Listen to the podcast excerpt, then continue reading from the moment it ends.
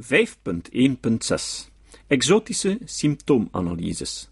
De Lacanianen over de evaluatie. De immunisatiestrategie van de symptoomanalyse fungeerde doorheen de geschiedenis van de psychoanalyse als een krachtig instrument om kritisch argumenten met een wijde boog te omzeilen. Door de critici van de psychoanalyse systematisch op de sofa te sleuren en hun verborgen pathologische complexen of weerstanden bloot te leggen, pretendeerden psychoanalytici dat ze zich niets van hun argumenten hoefden aan te trekken. Maar wat als wetenschappelijke onderzoekende psychoanalyse aan het wankelen brengt?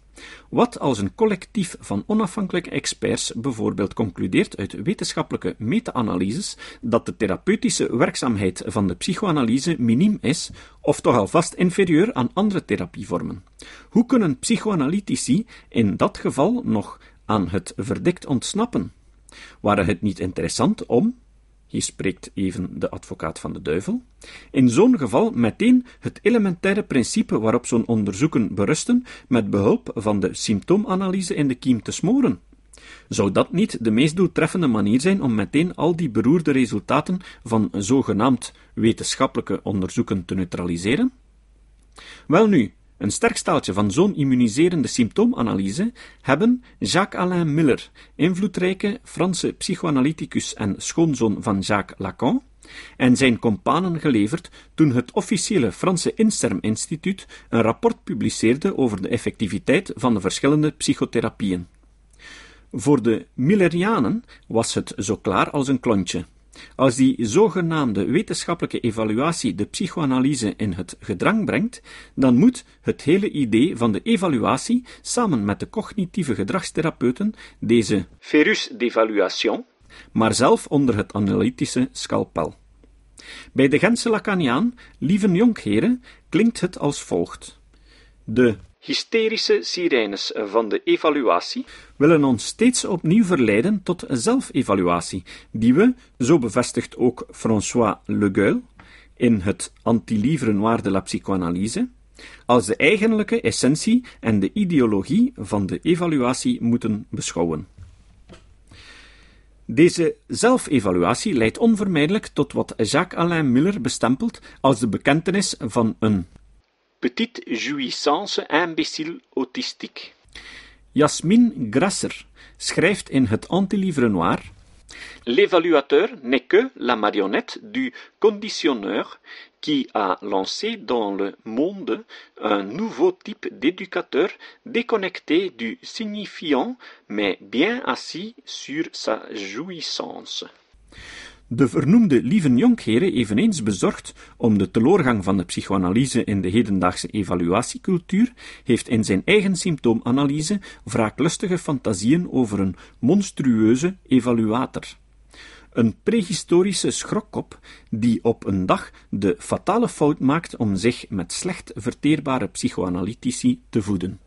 I dreamed that the evaluator had become extinct because he had been so stupid as to start eating psychoanalysts. Jacques-Alain Miller is ervan overtuigd dat er achter de doctrine van evaluatie een samenzwering schuilgaat die tot doel heeft de psychoanalyse uit te roeien.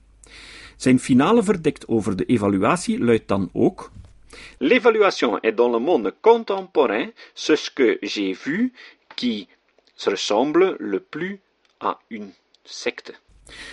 Naast het feit dat al deze bonte symptoomanalyses van de evaluatie manifeste pogingen zijn om elke vorm van wetenschappelijke controle te ontvluchten, bezondigen ze zich, zoals ik daarnet al heb aangetoond, evident aan het drogargument van het petitio principii.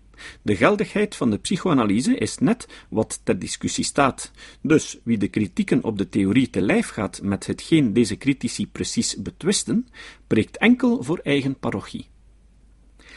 Al bij al komt deze symptoomanalyse op hetzelfde neer als wanneer een astroloog zou beweren, nadat de scepticus de vermeende invloed van de sterren op ons ondermaans leven met empirische en rationele argumenten weerlegd heeft, dat zijn sceptische geest nu eenmaal verdoezeld is door de stand van Saturnus in relatie tot zijn steenbok-ascendant. Nog los daarvan blijft het ook maar de vraag hoe geloofwaardig deze totaalkritiek op de ideologie van de evaluatie is. Zonder het zelf te beseffen of te willen weten, evalueren de psychoanalytici immers zelf voortdurend. Ze beoordelen elkaars competentie. Ze evalueren gepubliceerde gevalstudies, de toestand van hun patiënten, het verloop van de therapeutische kuur. Door het hele idee van een redelijke evaluatie te ondergraven, nodigen de Lacanianen willens nillens ook een hele race andere pseudowetenschappers uit in hun ongenaakbare intellectuele loopgraven.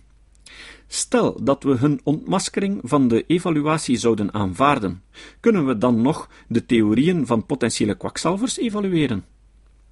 Valt de wetenschappelijke evaluatie van nieuwe medicijnen immers ook niet onder hetgeen de psychoanalytici verhuizen?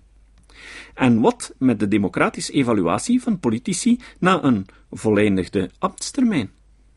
En de evaluatie van studenten, desnoods psychoanalytici in spe, op het einde van het academiejaar? U kan denken, dat is absurd. Dat is het inderdaad. Wanneer we kunnen aantonen dat de consequenties van een immunisatiestrategie manifest absurd zijn en dat geen enkel min of meer redelijke psychoanalyticus ze op andere domeinen zou toepassen, dan hebben we aangetoond dat de gekozen verdediging een arbitraire vluchtweg is met een bedenkelijke manier om de psychoanalyse ad hoc een intellectuele vrijbrief te verlenen. Welke aannemelijke redenen zijn er immers om de psychoanalyse een voorkeursbehandeling te geven in de evaluatie van de psychotherapieën?